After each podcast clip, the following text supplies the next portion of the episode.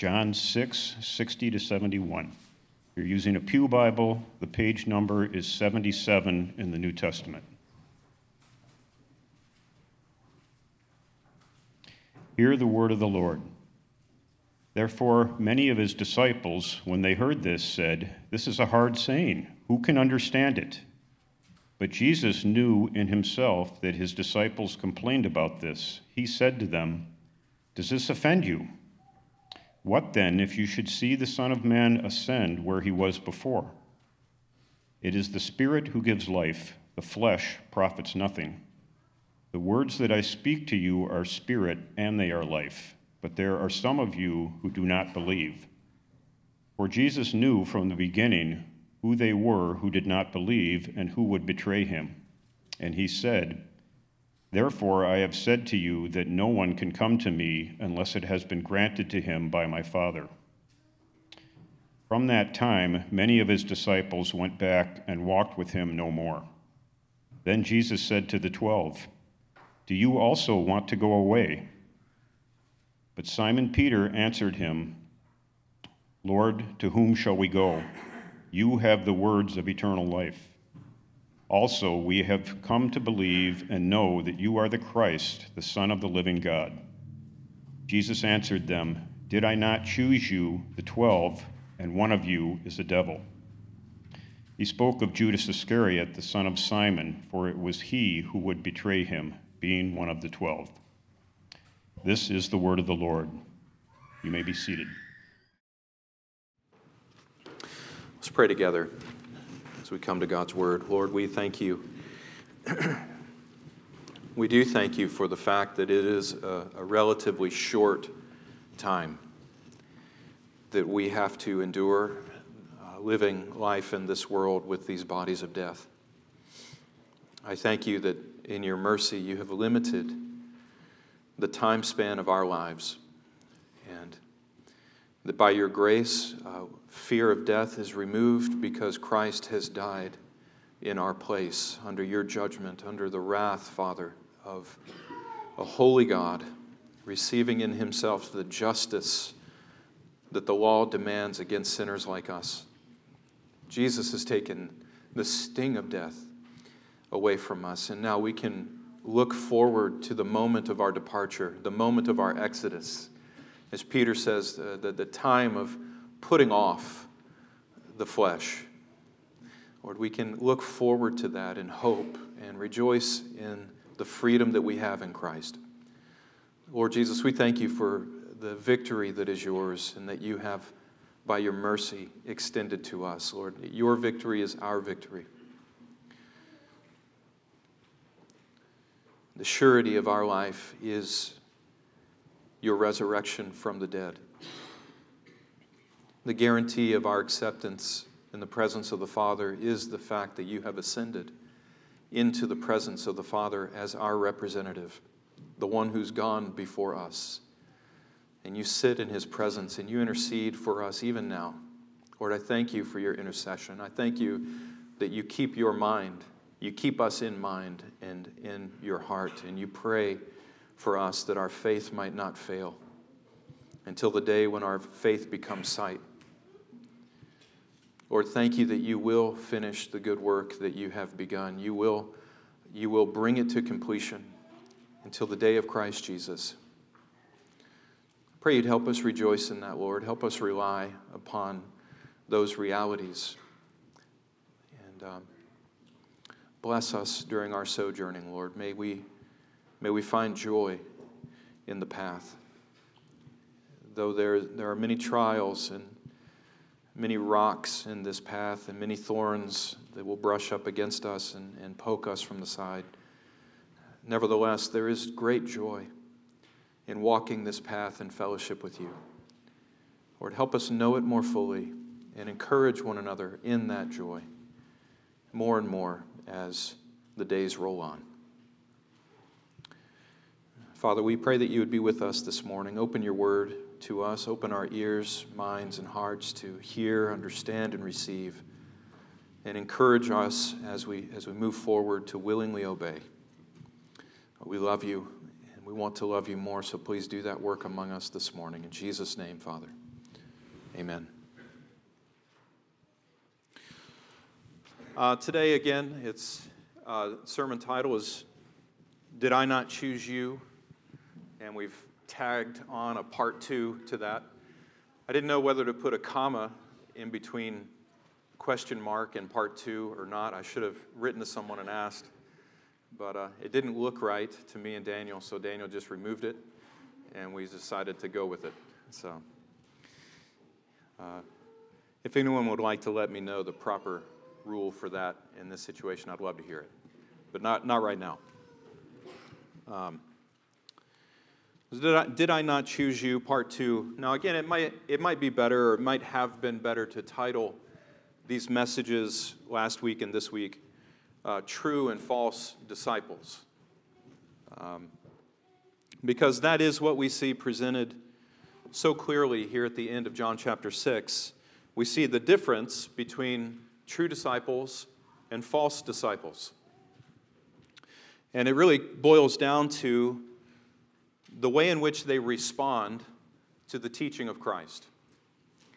That ultimately, that is what manifests the difference between one who is a true disciple and one who is a false disciple. One who is following Christ with true motives and true and pure reasons, I guess in pure devotion, and those who are following Christ for some other reason, impure uh, motives or false devotion. You know, this is something, as I mentioned last week, this is something that John is very concerned to make sure that we understand. We're going to come across this very much in the Gospel of John. We've already seen it multiple times that there are those who have a kind of faith in Jesus that's not a genuine faith. Right? Remember in John chapter 2, there were many of the Jews in Jerusalem who were believing in Jesus, but Jesus, on his part, was not believing unto them. That is, he was not entrusting himself to them because their faith was not a genuine faith. Here we find another illustration of that, and we're going to see it again and again as we move forward in this gospel that there are people who genuinely think they are followers of Christ to whom Christ says, I don't know you.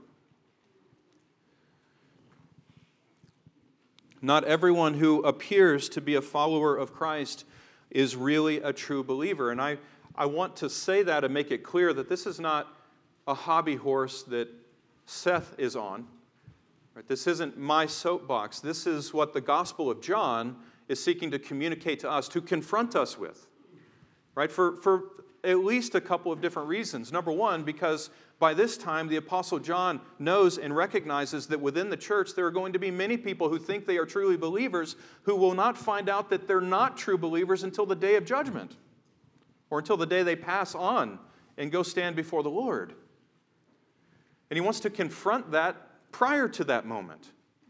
He wants to confront those who are in the corporate gatherings of the saints, and he wants to, to challenge them and say, Listen, are you sure that you know the Lord? Is your faith truly in him or not? Don't be deceived. 2 Corinthians 13, 5, Paul's going to say the same thing. Examine yourself, test yourself to see if you're in the faith. John wants to make sure that those who are among the believers who, who have a false faith are confronted with that reality.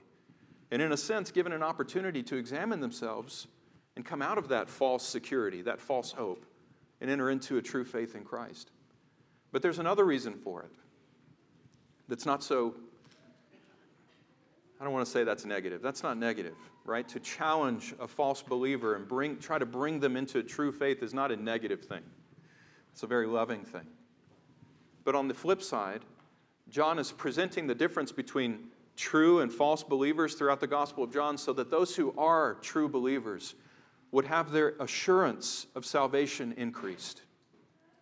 Right? And that's why he always presents in these moments when we see these, these glimpses of the difference between those who truly believe and those who don't, those who have genuine faith and those who do not have genuine faith. When we see that, John gives us all kinds of examples of, of what the true faith looks like over and against what the false faith looks like. It's so that we would be assured, those of us who have true faith, that we've truly come to know the Lord. We are in his saving hand, and there's nothing that can bring us out of it. And so. I've already gone on, on that longer than I intended, but I, I did want to point out, I take this opportunity to direct your attention to the 1689 Baptist Confession every moment that I have that I can do that. I, I want to do that because I think this is a precious document. It's a, it's a precious expression of true uh, faith, and I believe a, a genuine, though summarized, presentation of biblical doctrine, uh, what the Bible teaches about the Christian faith. Well, in the 1689 Confession, in, in uh, chapter 14, paragraph 1, it's not like I'm quoting law here to you guys, but 1689, chapter 14, paragraph 1, it says that the, the elect of God, they are given the grace of faith, which enables them to believe to the saving of their souls. Now, our Baptist forefathers, I am a Baptist anyway, my Baptist forefathers, I'm proudly a Baptist. I think that's biblical Christianity. But But that's okay if you don't agree with me, it's all right. But the elect of God are given the grace of faith. Notice it's a gift that they're given, it's not something that they drum up in themselves by their own ability. This is a work of the Spirit of Christ, and it is ordinarily wrought in them. That is, it's, it's brought about in them and created within them by the ministry of the Word. So the Holy Spirit is the one who brings about this grace of faith that enables us to believe to the saving of our souls. Now, notice the difference there. There's faith, which is something given to us, and then there's the action of faith, which is believing. Faith is given, believing is acting on that faith. We believe unto the saving of our souls. All of that is seen as a, a work of the Spirit of God in the hearts of a true believer, and it is normally accomplished or wrought within them by the ministry of the Word. You see the connection between the Spirit of God and the Word of God. And uh, we'll, get, we'll see more of that in just a minute. That, that is how the, the 1689 and uh, the Baptist forefathers would see uh, the grace of faith. What is saving faith? Well, it's a gift that's given, created by the Holy Spirit within your heart, given by the Spirit of God, wrought through the ministry of the Word so that you can believe to the saving of your souls. Now, that's different than what paragraph 3 describes as a kind of faith that belongs only to temporary believers. So, 1689, uh, paragraph, or uh, chapter 14, paragraph 3, it says that this faith in the elect, which is brought about by the Spirit of God, is of a different kind or nature from the faith and common grace of temporary believers. Now, in your theology and your understanding of God and of the Christian life, do you have a category that can rightly be described as uh, people who are temporary believers? That is, they, they, have a, they have a measure of faith. They have, as, as Jesus put it in the parable of the soils, they receive the word gladly and with joy initially. But as it springs up, the roots are shallow, and the sun comes up and burns it out, and eventually they burn out, they fall away. Right?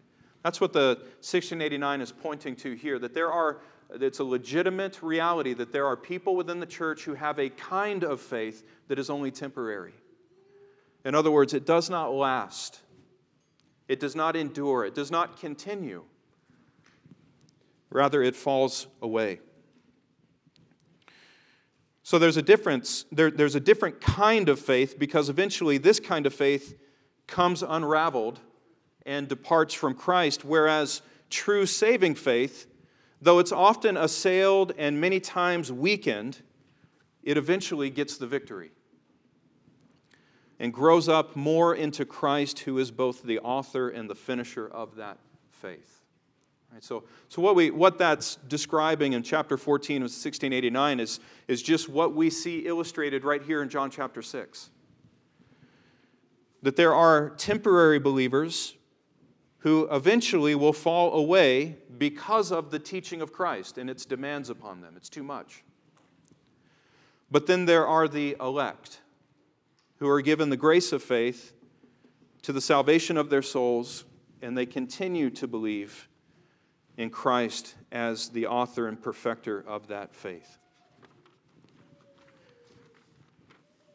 So we could look at this in John 6 as we could title it uh, true and false believers. All of that was getting to that point. We could title this True and False Believers. Probably some overkill on that explanation, but that's all right. But I do want to point out that the reason I didn't go with that title is because the main emphasis here is not so much on the response of the people as it is on the reason behind their response. So you've got two different groups of disciples responding in one of two ways. You have one group of disciples responding with unbelief as Jesus lays his teaching more clearly upon them, and eventually they depart and fall away. Then you've got another group of disciples who are more convinced and more assured of the truth of what Jesus is teaching as he teaches it, and they remain, they abide, they continue with Jesus. Right? Now, that's true, and that is, that is presented to us here in John 6, but the emphasis of this final section of John 6 is the why. Why does one group fall away and the other group abide? Why is it that one group does not have genuine faith in the Lord and stay with Him, and the other group does have genuine faith and they abide with Him? We started looking at that last week from verses 60 and 61 that one group of disciples, or at least those who are called disciples, they are complaining about what Jesus has been teaching and they are grumbling about it. Jesus says in John 6 61 that they are even offended by it because this is a hard saying and who is able to hear it? Right, and we saw the three reasons that Jesus gives for uh, why they were not able to believe in his teaching. One was that the verse 63, the spirit is the one that gives life and the flesh profits nothing. Right? They were asking for more signs, more give us more bread, show us more wonders. Jesus says, even if you could see the Son of Man ascending to where he came from, even that would not be enough to make you believe. Why? Because it's the Spirit who gives life, the flesh profits nothing.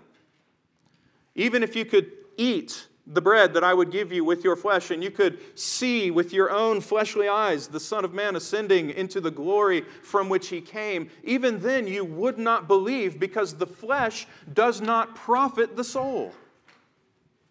You must have the Holy Spirit at work in your life, the, the Lord and giver of life. He must be present in your soul, giving you life, if you are to have true faith in Jesus Christ. So it's the spirit that gives life, the flesh profits nothing, and they're not believing because the spirit of life is not at work within them. John 6:63 goes on to say a second reason. Jesus says, relating to that first, and the words that I have spoken to you, that is, the teaching that I've given, these, are, these words are spirit and these words are life. But it's only spirit and life for those in whom the Spirit of God is giving life right? 1 corinthians 2.14 the natural man cannot accept the things of the spirit of god because it's foolishness to him. He can't as it says here uh, he can't even know them because they're spiritually discerned. A natural man cannot receive the spiritual and life-giving words of christ because he doesn't have the spirit of god enabling him to discern the truth. But we uh, 1 corinthians 2.12 we are those who have been given the spirit of christ so that we might know the things freely given to us by God. See, it's the ministry of the Spirit that awakens us to be able to understand and discern the reality of Jesus' teaching. And the Spirit's not doing that work in the lives of these people, and therefore they can't discern the truth. And then he gets to the ultimate point in verse 65 when he says to them, it ultimately comes down to this As they themselves had confessed in verse 60, they were not able to hear and receive and listen to the teaching of Jesus. And they, they couldn't understand how anyone else would be able to hear and listen and receive the teaching of Jesus. Who, this is a difficult teaching. This is a difficult saying. Who can listen to it? Well, in verse 65, Jesus states very clearly no one can listen to it. No one can come to me unless it has been given to that person by my Father. And so, what we've seen is just Jesus explaining very straightforwardly what's going on here.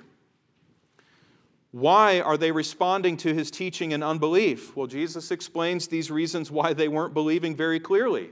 It's not because he hadn't taught them clearly enough, it wasn't because he hadn't done enough to prove himself to them.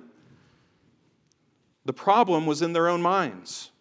They were still, they were still fleshly minded. They were those who, in whom the Spirit of God was not working and teaching them spiritual truths because that grace had not been granted to them by the Father. Now, I understand that's a very heavy and that's a very weighty reality, and we've tried to deal with that over a number of weeks. I'm not going to go into to all of that now. But Jesus is very clear and unambiguous in declaring to this group of people why they were not able to believe in him. Ultimately, it's because the Father had not granted that grace to believe and be saved to them. Now, we see in verse 66 how these temporary believers respond to that statement. The vast majority of those who call themselves disciples and those who are seen as disciples, at least ostensibly, says here that they depart and they chose no longer to follow him. Verse 66 From that time, many of his disciples went back and walked with him no more. Now, this response proves, at least in the language of the confession that we looked at just a minute ago, that these people were temporary believers. Now, it was specifically those last comments of Jesus in verses 61 to 65. It was particularly those last comments that convinced these, these people that they had heard enough. It was hard enough to accept Jesus coming down from heaven. It was hard enough to accept the teaching that he would have to give his flesh for the life of the world, and then that they would have to eat his flesh if they wanted to receive the life that he came to give. That was difficult enough. But then to add to it all, with such unambiguous words that the reason they did not understand or receive his teaching was because the Father had not granted it to them. That was more than they could handle. That was the last straw. Right? Because who is Jesus talking to? Is he not talking to the people who are described as the chosen people of God? Didn't they have the Torah and the promises of God, including the promise in Malachi that just as I swore to you when I brought you out of Egypt, so it is even now, my spirit is dwelling in your midst? And here Jesus is saying the reason you can't believe, the reason you don't understand what I'm saying, is because the Holy Spirit is not teaching you what I'm saying. The Father who brought you out of Egypt, who gave you these promises, is not granting for you to understand. Who does this man think he is? Telling us that we don't understand his words because we don't have the Holy Spirit. And then being so audacious as to say that if we don't come to Him, then we won't have life with God. That's too much for them. And so it says that they went back. That is, they, they turned back to what they had left behind in order to follow Him. It's a very peculiar word. They turned back to what they had left behind, and they no longer walked with Him. There's a word for that in the New Testament that describes exactly what happened in verse 66. Do you know what that word is? Yeah, I heard it. Say it louder. Yeah, apostasy. That's right. Apostasy. They turned away and no longer stood with him. Now, before we move on from that verse and from that reality, I want to point out a couple of things from this verse that we should take to heart as a room full of people professing to be disciples of Christ. Two things about the nature of discipleship. Number one, even though verse 66 is telling us about people turning away from Christ, it includes a statement that captures the essence of true discipleship. What does it mean to be a disciple of Christ? How would you answer that? You don't have to answer it out loud right now, but just think in your minds how would I answer that question if someone at a bus stop asked me, You know, I've heard about these crazy people called Christians, and they talk about being a disciple of Jesus. What does that mean to be a disciple of Jesus. Well, I think that verse 66 gives us a pretty clear picture of what it means to be a disciple in describing what these people were turning away from. What does it mean to be a disciple of Christ? Well, in a very real sense, it means that you have left things behind in order to follow or walk with Jesus. You have left things behind in order to walk with Jesus. Now, these people in John 66 were turning away from that, weren't they? They were turning away from Jesus and going back to what they had left behind. They were choosing not to walk with Jesus anymore. What does that mean? It means they were choosing not to be his disciples anymore. That tells us that at the essence, the heart of, of true discipleship is a lifestyle of walking with Jesus. Now, I know that that happens in our lives in a, in a way that is different than at this time in Jesus' ministry, right? Because at this time in Jesus' ministry, these people are physically seeing and physically walking and following after Jesus. I'm, I'm not trying to say that that's exactly how we do it, but there is a correlation between the two. Being Christ's disciple is a moment by moment walking with Jesus. It is, it is a moment by moment act of feeding on His Word as a constant instructor. It's relying on His Spirit as a constant companion and taking every step in your life as a purposeful, conscious pursuit of walking in fellowship with Christ. That's discipleship. That must be worked out in a lifestyle of learning from Him, of obeying Him in faith, of seeing Him more clearly and believing upon Him more wholeheartedly with more devotion and more sincerity. You are increasing in your faith filled attachment to Him continuing to feed upon Him and continuing to experience His life in you more fully. That is the path of discipleship.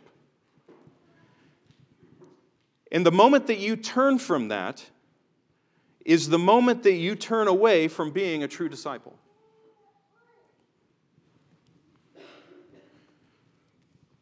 Just as with this crowd, even if on the outside you appear to be following Jesus, if in your heart in your inner being you are not pursuing this life of walking with Christ, then you are not on the path of discipleship, you are on the path of apostasy.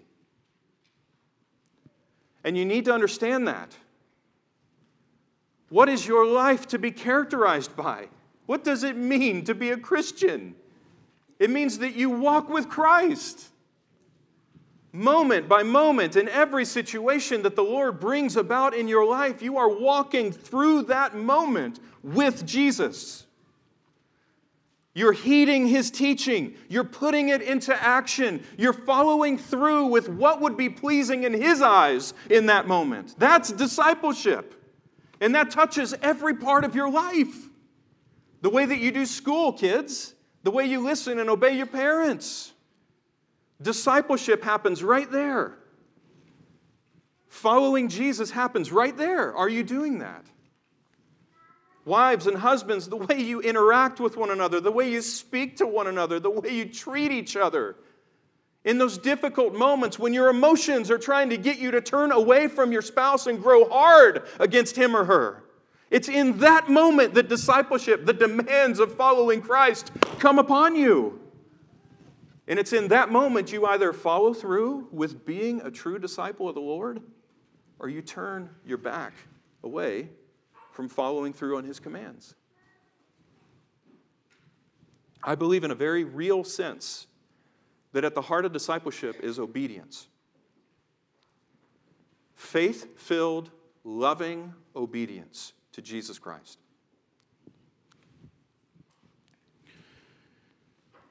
When you turn away from that, when you, when you have this now, now listen, I know we all stumble in many ways. We all sin in many ways. Of course, there are moments in our lives when we turn away from that and we are not living as true disciples. But when that becomes the consistent pattern of your life, and you no longer want to turn back to the Lord, you no longer want to be in His Word and, and real do the, do the hard heart work of digging with His Word into your life and finding those areas where you are not conformed to His image and trying to, to come through with an understanding of how to live out His will for you. When you stop doing that, you have stopped walking on the path of discipleship and you are on the high road to apostasy.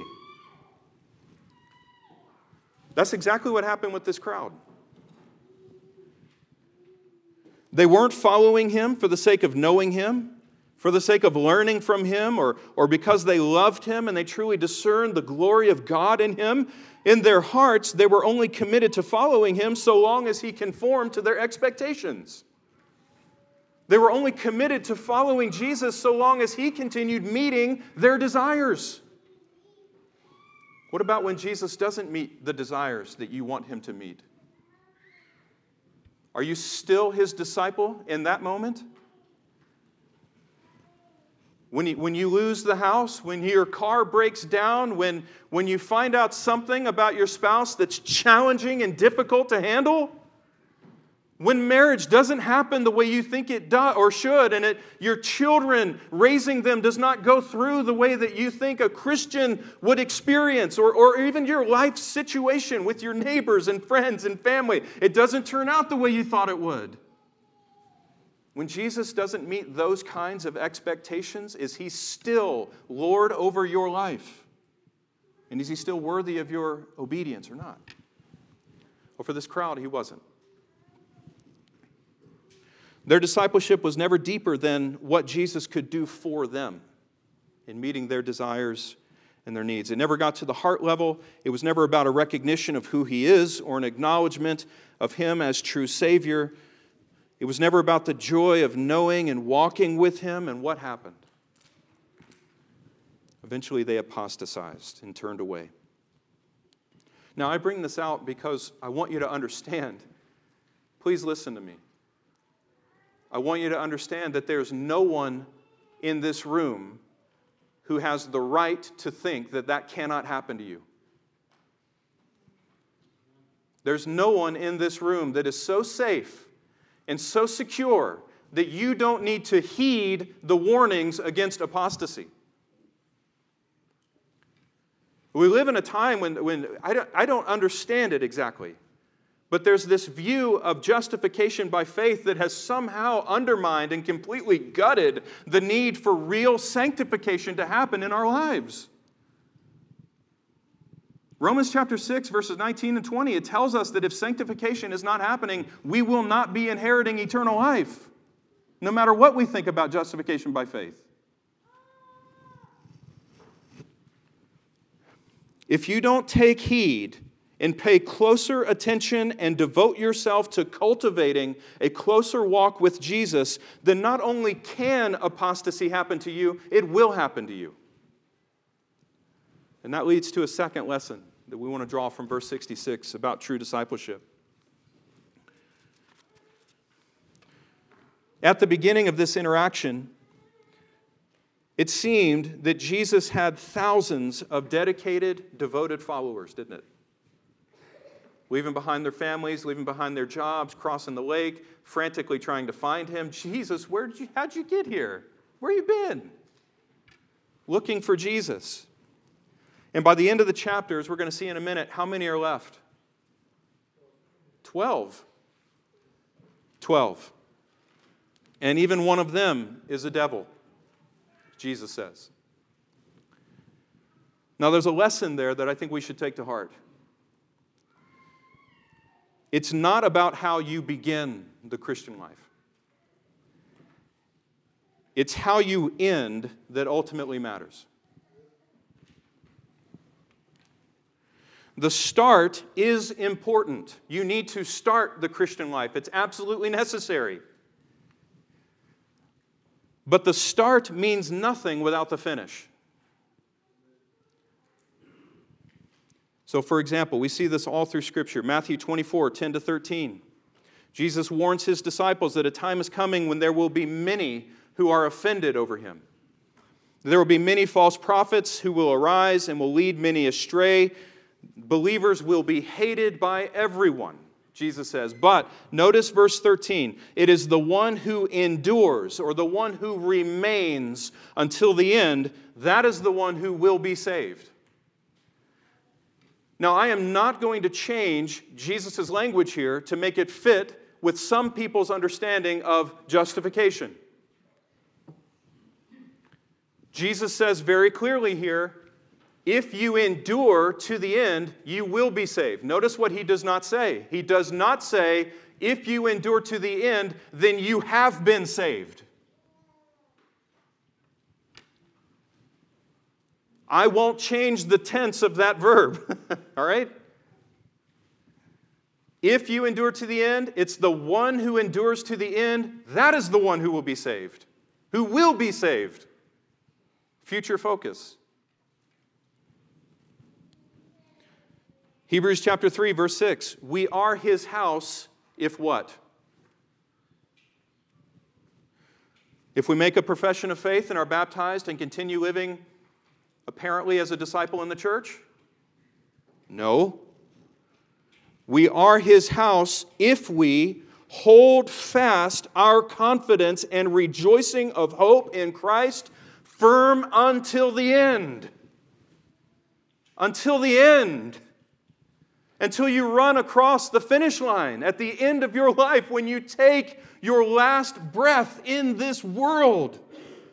Discipleship demands that you continue holding fast to Jesus until that final moment. That's a very active thing. It's a gut wrenching lifestyle. It's difficult, it's hard. That's why Jesus describes it as taking up your cross and following him. It is not fun to get up on a cross and be crucified. It's not easy to take up the cross every single day and lay down on it and pray, Lord, crucify me today. Put me to death so that I might live with your Son. It's not easy. But it's the one who holds fast and holds, holds firm to their hope until the very end. That is the one who is part of Christ's house, his household. See the same thing, Hebrews 6.11, right? Uh, Hebrews 6.11 and 12. And we desire that each one of you would show the same diligence to the full assurance of hope until the end, that you would not be sluggish, but that you would imitate those who through faith and patience inherit the promises. Now, notice that. We have to have patience and we have to have endurance. We have to continue on if we are going to inherit the promises. Verse 11 says it has to be until the very end. So the implication is if we don't pursue diligently and learn to imitate the faith and patience of those who have gone before us until the end, then we ourselves will not be among those who inherit the promises.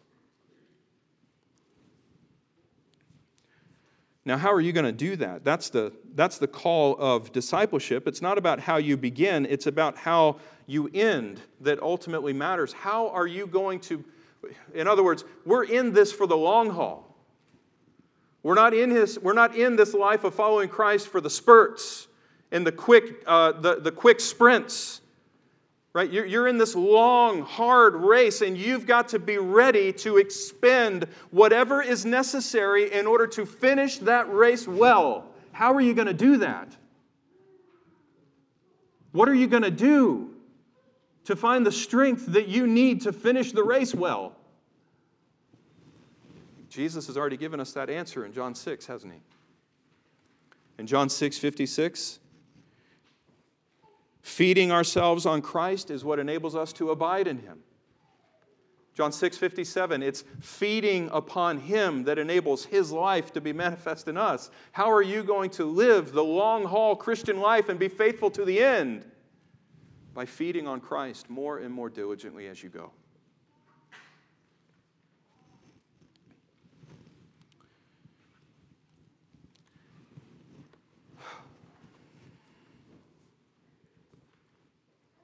Where are you practically being distracted from living that kind of life with Jesus right now? And I'm not, don't look down in shame. Like, look at me. I'm okay. I can handle your eyes. I got sorrow in my own eyes. Hopefully, you can handle that. Where are you not following with Christ in this way right now?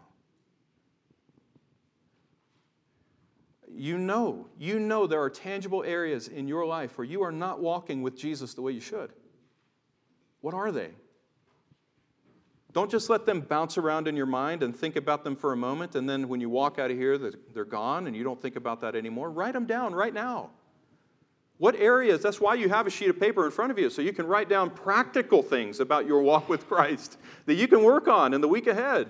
It's not so that you can regurgitate the outline that I'm giving you in this sermon. I don't give a rip if you can never recite the outline of this sermon ever again. What I care about is are you holding fast to those things that the Spirit of God is working into your life right now in the message? What areas of your life is the Spirit of God bringing to your attention where you can say, Yes, that is an area where I am not abiding with Christ? That is an area where I am not pressing after the demands of discipleship. And I need the Lord's grace and help to help me do it. Write it down and go work on it. That's discipleship.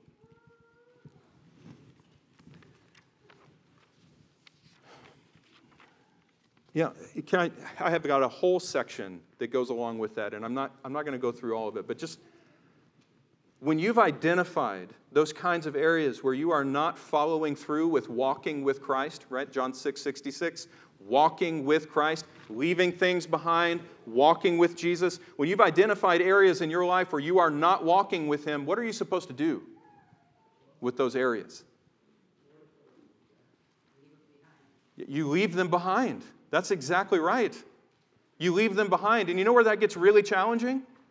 Is where those things that you have to leave behind are not things that are, are like external things attached to you. It's when, the, it's when they're actual parts of you that you've got to hack off and gouge out and cast away from you. It's, it's those things that have been entrenched in your soul that you've got to dig up and dig out and cut off. Those are the ones that are hard to get rid of. It's not, it's not hard to shut the TV off to give an illustration, like, amen? It's not hard to shut the TV off. What's hard is to deal with the heart that is craving the kind of entertainment that you're imbibing in in that TV that's searching for it somewhere else. It's, it's hard to put that to death and to become settled and abiding in Christ. That's what's hard.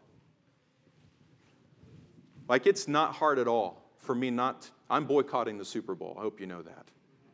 And I hope all of you will someday get to the point where you do that too. Not because I hate football, I love football. I love the sport. I played it, I love to watch it. But man, you're watching, I'm sorry.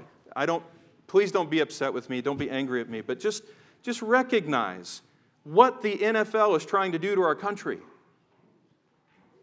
Sow more seeds of division, right? Create more factionalism, party line divides, playing the black national anthem alongside the national anthem. I thought there was only one national anthem. I thought there's only one way to understand what it means to be an American, right? Now I'm, now I'm really on a soapbox, but like,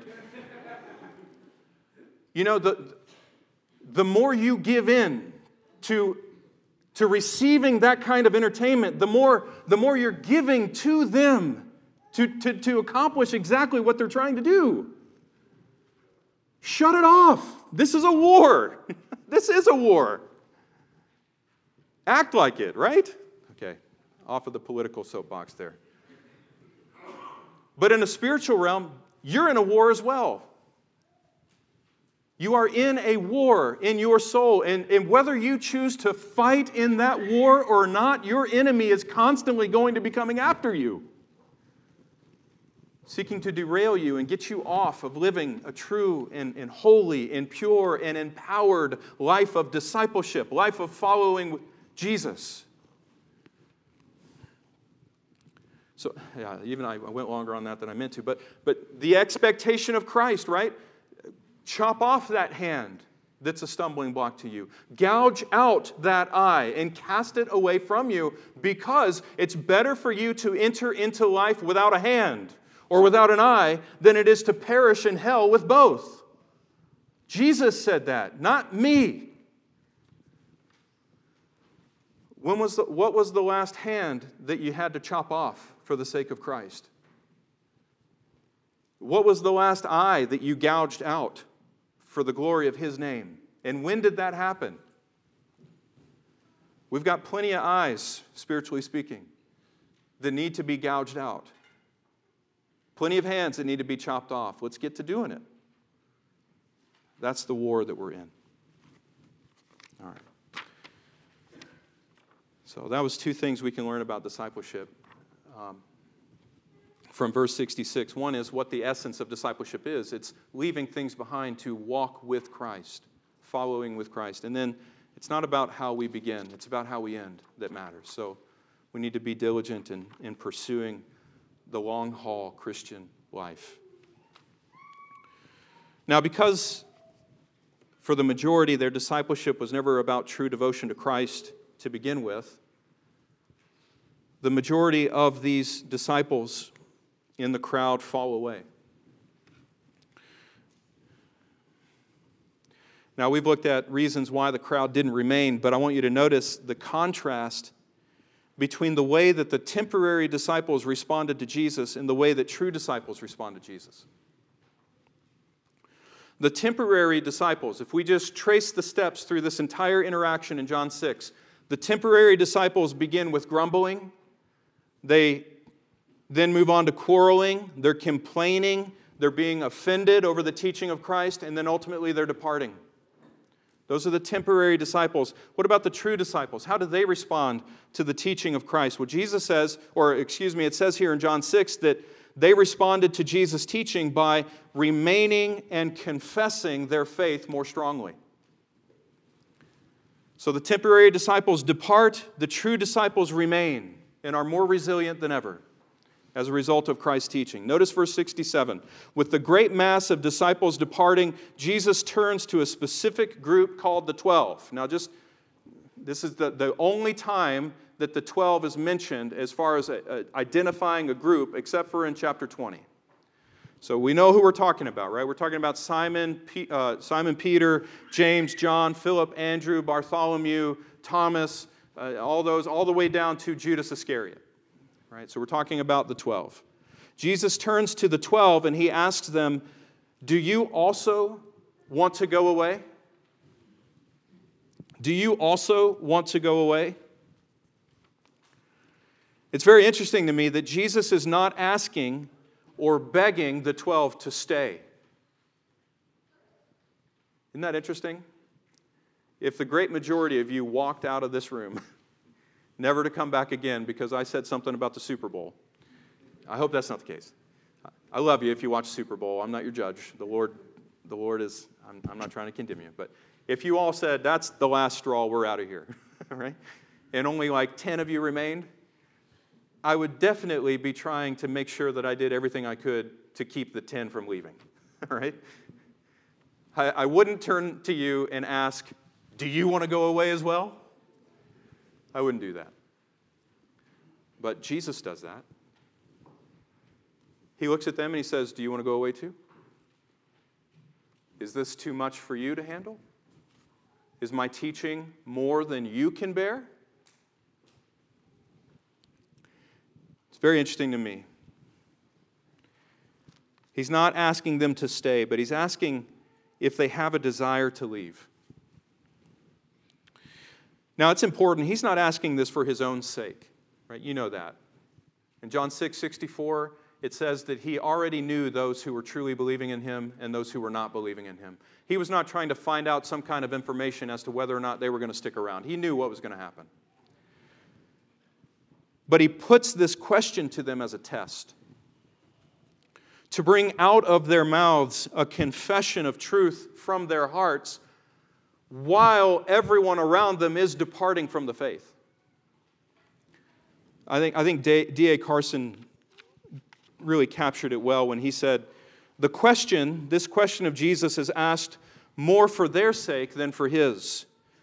They need to articulate a response more than he needs to hear it. They need to articulate a response more than he needs to hear it. You know, A.W. Pink, he pointed out that the same testing question is still being put to those who profess to be followers of Christ today. And in our day, there is plenty of opportunity for Jesus to look at us and ask us, Do you want to go away as well? Uh, I've already taken too much time. I don't have time to get into this part of, of the application, but just let me, let, me, let me suffice it for me to say. There's a little bubble right there. Suffice it for me to say, it's under the pressure of conflict and contention over the claims of Christ that true Christian faith is purified and produces its most powerful confessions. It's when true believers are under the pressure of conflict and contention over the claims of Christ that their faith is purified and their confession becomes stronger. Have you ever noticed that? When the Lord's brought you into a situation with friends or family or coworkers where the pressure of being faithful to Christ is mounting. And you know that the cost of being faithful to Christ and, and standing with Christ is going to be greater than it was before. And you feel in your soul, when you realize that, you feel in your soul some kind of power and confidence rising. Like, wait a second. No, I do believe Jesus is the Christ, the Son of the living God. I, I've come to recognize that by the Spirit of God. And then you stand and make the confession more boldly. Have you ever experienced that? I have. This is why the blood of the martyrs is the seed of the church. When persecution rises, the confession of those who are genuine and true becomes stronger and louder. And so, like, let's bring that to today. In our own day, when the pressure of being a faithful Christian in our society is mounting, now it's nothing compared to what brothers and sisters go through around the world. I know that. But it's the beginning of something much greater that's coming. When the pressure is mounting in our day and we feel, the, the, we feel that tension of, of what's going to happen if I make my stand right now and I declare faith in Christ and I stand firm in His word and according to His teaching, I hold fast. When we feel that in our own day right now, we have an opportunity as well to be bolder in our declaration of faith in Christ.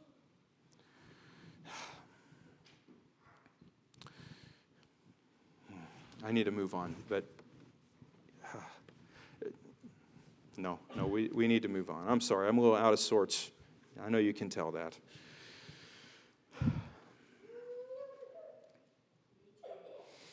Who said me too? Amen. I feel you. Yeah.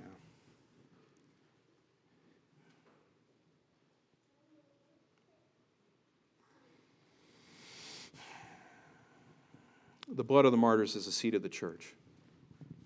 Don't be afraid to be martyred for the sake of Christ. It's going to produce great gains for the kingdom of God. The more you suffer for the glory of Christ, the more the seeds of the gospel are sown in this world, the more gains the church will see. Now, there are three things that these disciples confess as a true expression of their faith in Jesus. When everyone around them is falling away and the tension of being faithful to Christ is growing, there are three things that they express as a confession of their faith. And I just want to look at them briefly. Number one, they say, Lord, verse 68, do you want to go away as well? They respond, Lord, to whom shall we go? Lord, to whom shall we go? See, at the heart of true discipleship is a realization at the deepest level of your being that there is nowhere else for you to go except Jesus Christ. It's Jesus or nothing, in other words. You've recognized that you are in the city of destruction and that there's only one way of escape out of that city, and it is the gate that has Jesus, the Messiah, over the top of it. You recognize there's nowhere else to go, no matter how offended I get at, at what it's going to cost me to go through that gate, no matter what I've got to drop off behind me and leave aside, and the sins I've got to depart from, no matter what I lose in this life in order to enter through that gate, there's no other gate for me to go through if I want to be saved. That's the heart of a true disciple. That's something, that's a work of the Spirit of God that He accomplishes within you where Jesus is not just one of multiple ways to get to heaven. He's the way, and you've come to recognize that with such abandonment that it doesn't matter what you have to lose in order to go to Him. You're going, and there's nothing that's going to detract you from that. Lord, to whom shall we go? You. There's the second part of that confession. To whom shall we go? There's nowhere else to go. You have the words of eternal life. It's another foundational element of true saving faith in Christ. It's a heartfelt devotion and attachment to his teachings. A recognition of the truth and the power and the wisdom and glory of his teaching, yes. You recognize the truth and the power and the glory of his teaching, but you also experience the truth and the power and the glory of his teaching in your own soul where you can confess to Him with a clean conscience Lord, to whom shall I go? You have the words of eternal life. And I've felt that. I know that. I've come to experience that and recognize it. The ministry of the word in our own souls, right? Confessing that. This is what Jesus is getting at in John 8 31 and 32 when he says, if, if you're truly my disciples, you will abide in my word, you will know the truth, and the truth will set you free. There's a liberating power and effect of the word. 1 Thessalonians 2:13, in the heart of true disciples, the word of Jesus comes and effectually works within them. It accomplishes a work in them such that they're able to confess back to him that he truly has the words of eternal life. Very much like Jeremiah in Jeremiah 15, 16, when he says, Your words were found, and I ate them, and they became to me a joy and the rejoicing of my heart. Why? Because I'm called by your name, O Lord God of hosts. See, there's an attachment to the word of God that is in the heart of a child of God. They recognize that, and they cannot deny it. And so the 12 weren't going anywhere because by the ministry of the Holy Spirit within them, they could sense the air of heaven in the words of Christ. They were able to discern the voice of God in his teaching, which is what led them to their conclusion, the third part of their confession in verse 69. They said, Lord, to whom shall we go? You have the words of eternal life, and we have come to believe and to know that you are the Christ the Son of the living God. That's the confession of a disciple. An abiding state of assurance about the validity of the truth claims of Christ. Now, I want you to notice this is not a blind hope that maybe Jesus is the right way and I'm going to take my chances. Right? Try Jesus. If, if Jesus isn't real in the end, it won't matter anyway. Those kinds of thoughts. Uh, the, the Henry Jones Jr., uh, I, I wanted to put Henry Jones in that quote. Yeah. But the Indiana Jones picture, putting his hand over his heart and stepping out into that great chasm, just hoping that there's something under his feet that's going to catch him. That's not the confession or the hope of a true, true disciple of Christ. That's not an expression of genuine faith. It's faith in Christ and what a disciple has come to recognize about Christ is a settled confidence that this truly is who Jesus is, that he is the Christ. He truly is the Son of the living God. And that we have come to know and to believe that. It's that Hebrews 11:1 conviction and assurance of things hoped for and things not seen. See, everything in the crowd of false disciples that they had failed to realize to be true about Christ, the 12, at least 11 of the 12, were able to discern for themselves. And the question I want to end on is what made the difference? What made the difference between those who could discern the truth and those who couldn't? The language of verse 69 places a little more credit on the part of the 12 than I think is actually true. These verbs, if you, if you can read Greek, you see that these verbs are active verbs, which means it's something that the apostles believe that they have accomplished. It's not something that has happened to them, it's a state of existence that they think that they have achieved. And in verse 70, you know, I, I have believed, I have come to know this to be true. I've entered in to the path, Lord. I'm not going anywhere. Verse 70, Jesus corrects that. And he says, No, the real reason that they believed was because he had chosen them. Did I not choose you, the 12? And yet one of you is a devil? See, that's why they were believing, and that's why they knew the truth it wasn't because they had figured it out or somehow had done Jesus a favor. It was because the Father had given to them the privilege of coming to know and believe in His Son. It's, uh, this, working through this reminded me of Abimelech in Genesis chapter 20, verse 6, when he tells the Lord, In the integrity of my heart, I, I did not take Abraham's wife Sarah and, and, and take her as my own. I, I operated in the integrity of my heart. And the Lord says, Yeah, yeah, I know that you did that. By the way, it was me who kept you from sinning in this way, and I am the one that did not let you do it. right? That same kind of flavor is what we see here in John 6, 69 and 71, where the disciples are saying, No, in the integrity of my heart, I, we have believed, we have come to know that you are the Christ, the Son of the living God. And Jesus turns around and says, it's because I chose you that you've come to know that.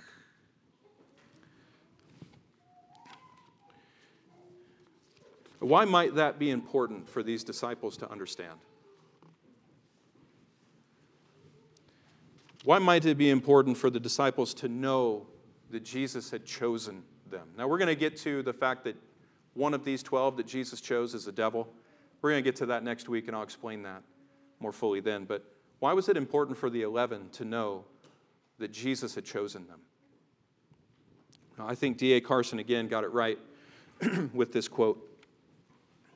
He said, Peter's way of expressing himself appears somewhat pretentious, as if he and his followers are a cut above the fickle disciples who have turned away, superior, at least in insight, right? They, they were able to discern something that everyone else wasn't able to discern. And uh, and indeed, Peter's words might almost be taken to mean that he is doing Jesus a favor. But Jesus will not allow even a whisper of human pretensions. Ultimately, the 12 did not choose Jesus, he chose them.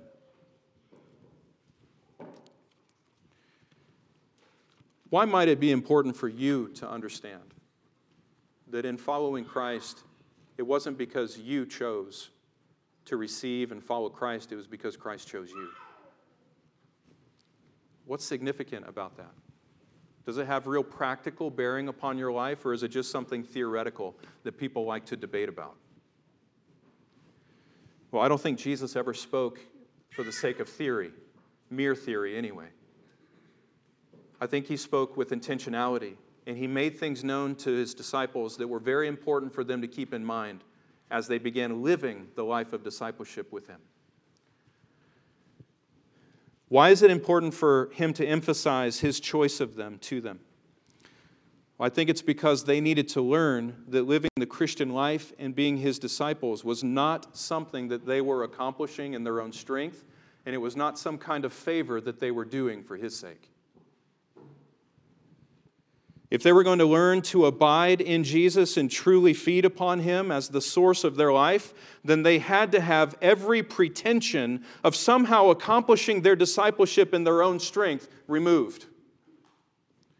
This, this is the Christian life, in other words. What, what does it mean to feed upon Christ, to, to drink his blood and to eat his flesh? It means that you have recognized that he is the only source of your life and strength, that he's it. And if you ever have a moment where you think that somehow you're doing this Christian thing in your own strength and you're going you're going to pull yourself up by your own bootstraps and just get it done and somehow do God's will for you in your own strength, then my friend, you're mistaken and that is always going to fail. You're always going to collapse on your face when you have that kind of approach to living the Christian life. Jesus says the Christian life is lived by abiding in me.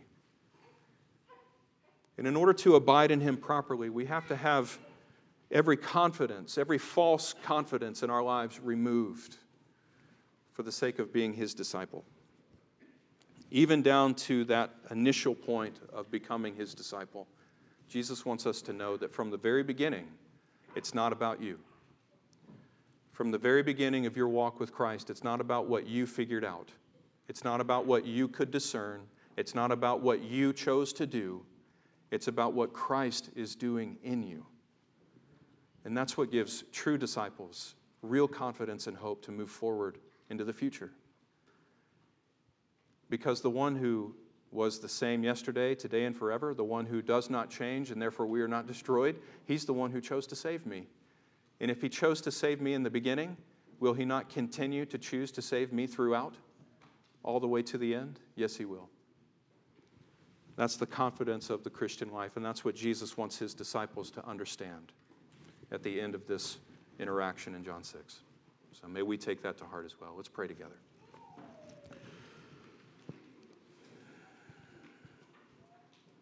Father, we thank you for your word, and we thank you for the way that it does minister to our hearts, and the way that it does equip us to live lives of godliness and holiness and faith